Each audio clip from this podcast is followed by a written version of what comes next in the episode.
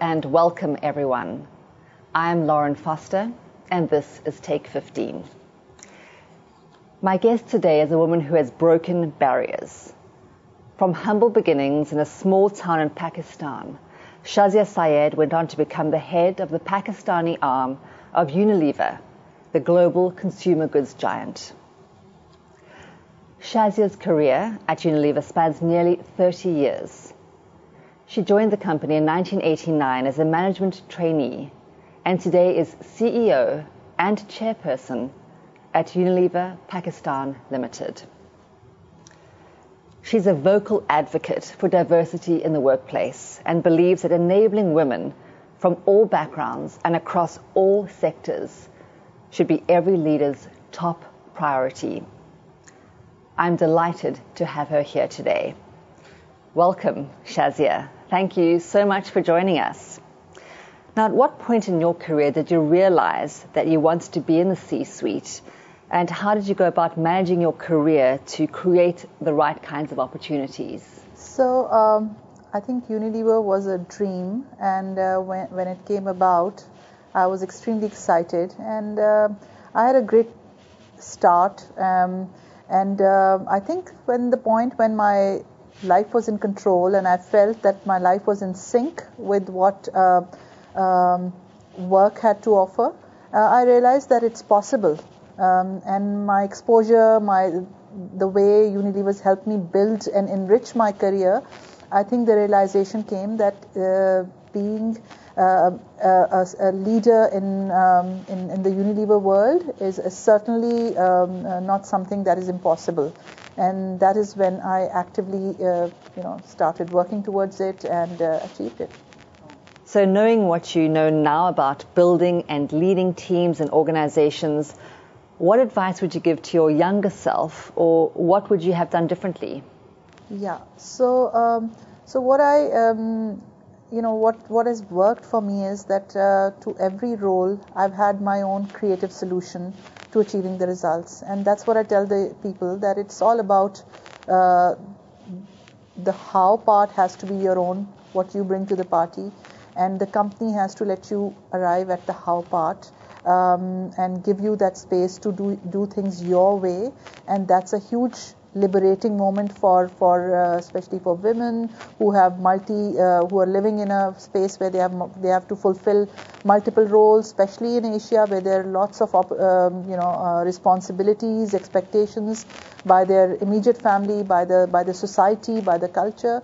So I think once we we let uh, we recognize that uh, that is a moment when the women feel excited that okay uh, I can do both I can add uh, a career to my long list.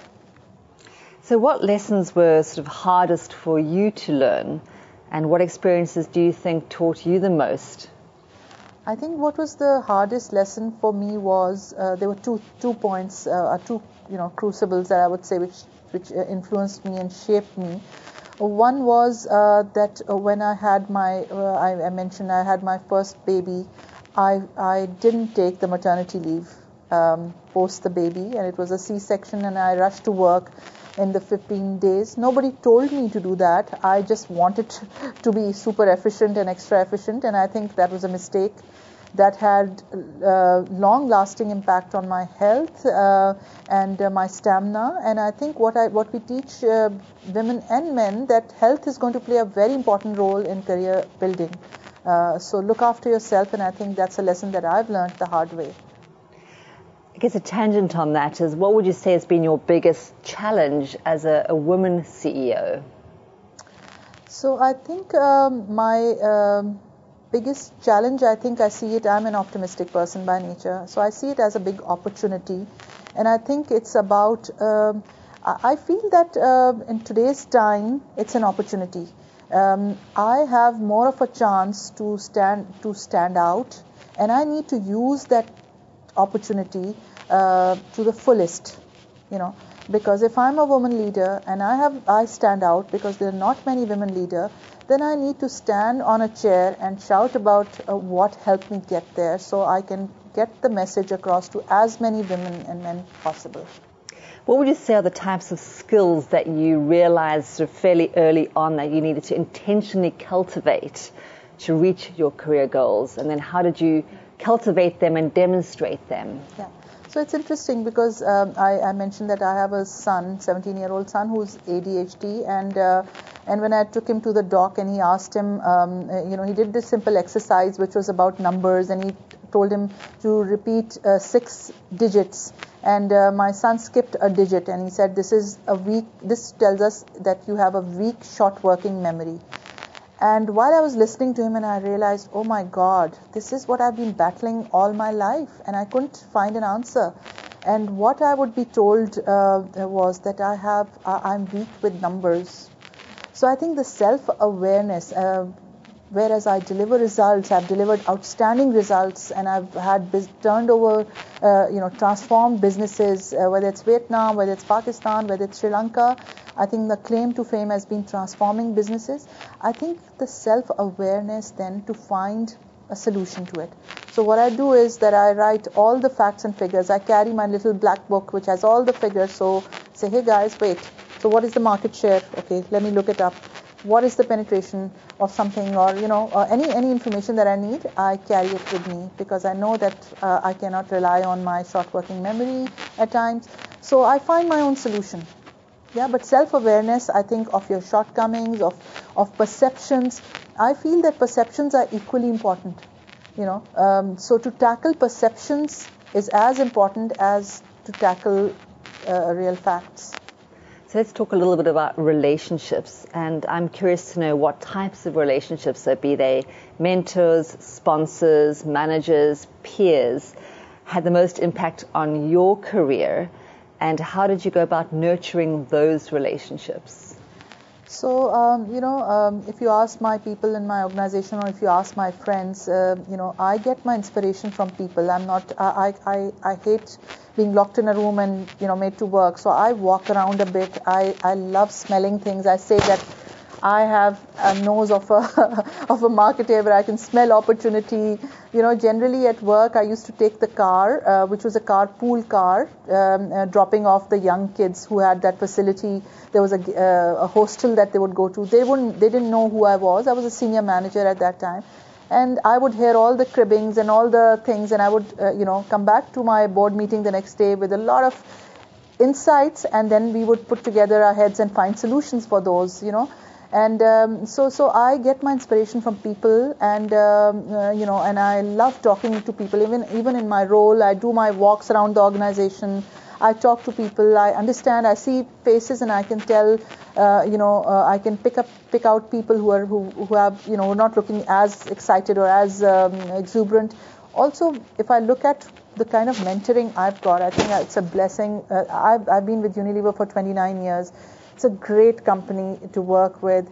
Um, you know, uh, our, our global CEO, uh, if you send him a, an email, you get a response in, in like five seconds. So that's a kind of accessibility. So when uh, and they are very much leading the diversity agenda. So it's not something that I'm good at. I think I get all the support from my um, uh, from uh, the, the, support system. The ecosystem is such that it is uh, it is very conducive for me to to scale up this initiative. So on the topic of mentors, uh, you've been instrumental in a project in Pakistan called the Heroes Leadership Lounge. Um, what is it, and why is it important?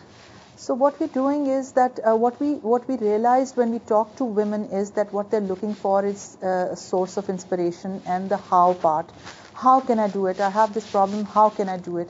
And nothing best than to other people listening to other women who have or men and understanding how it was done in certain cases. So what we've done is we've created a lounge where we get um, uh, women and men on you know uh, CEOs who've, who've cracked that culture in their organization and how have they done that. Um, uh, for for women talking you know women uh, inspirational women who, who've cracked a certain aspect aspect um, you know there's a woman who's on a wheelchair she met with an accident and how she's a big inspirational speaker we get her up there or or or, uh, somebody who's managed uh, uh, certain challenges so I think we're trying to put together this lounge where we talk we, we talk about all those things which are taboo and not talked about as much as they should be talked about. So, for any young women who are listening, what would your single piece of advice be for them? My single piece of advice for them is be a life manager and not a, a, a business manager. You manage your life well, you get what you want. And I think it's all about life. Life is the starting and the end of everything. So look at everything in totality. There's only one of you, that the same person at work and the same person at home, and the same values at work and the same values at home, the same things that motivate you at home and the same thing should motivate you at work.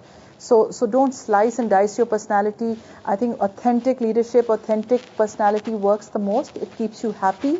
Uh, and everybody knows you as the same person, and then they start learning to know you better and, and learning to service you better. Shazia, it's been a pleasure speaking with you. Thank you for sharing your insights, and thanks to everyone for listening. Copyright 2018, CFA Institute, all rights reserved. This program is designed to give accurate and authoritative information in regards to the subject matter covered. It is distributed with the understanding that CFA Institute is not engaged in rendering legal, accounting, tax, investment, or other expert advice. If legal advice or other expert assistance is required, the services of a competent professional should be sought.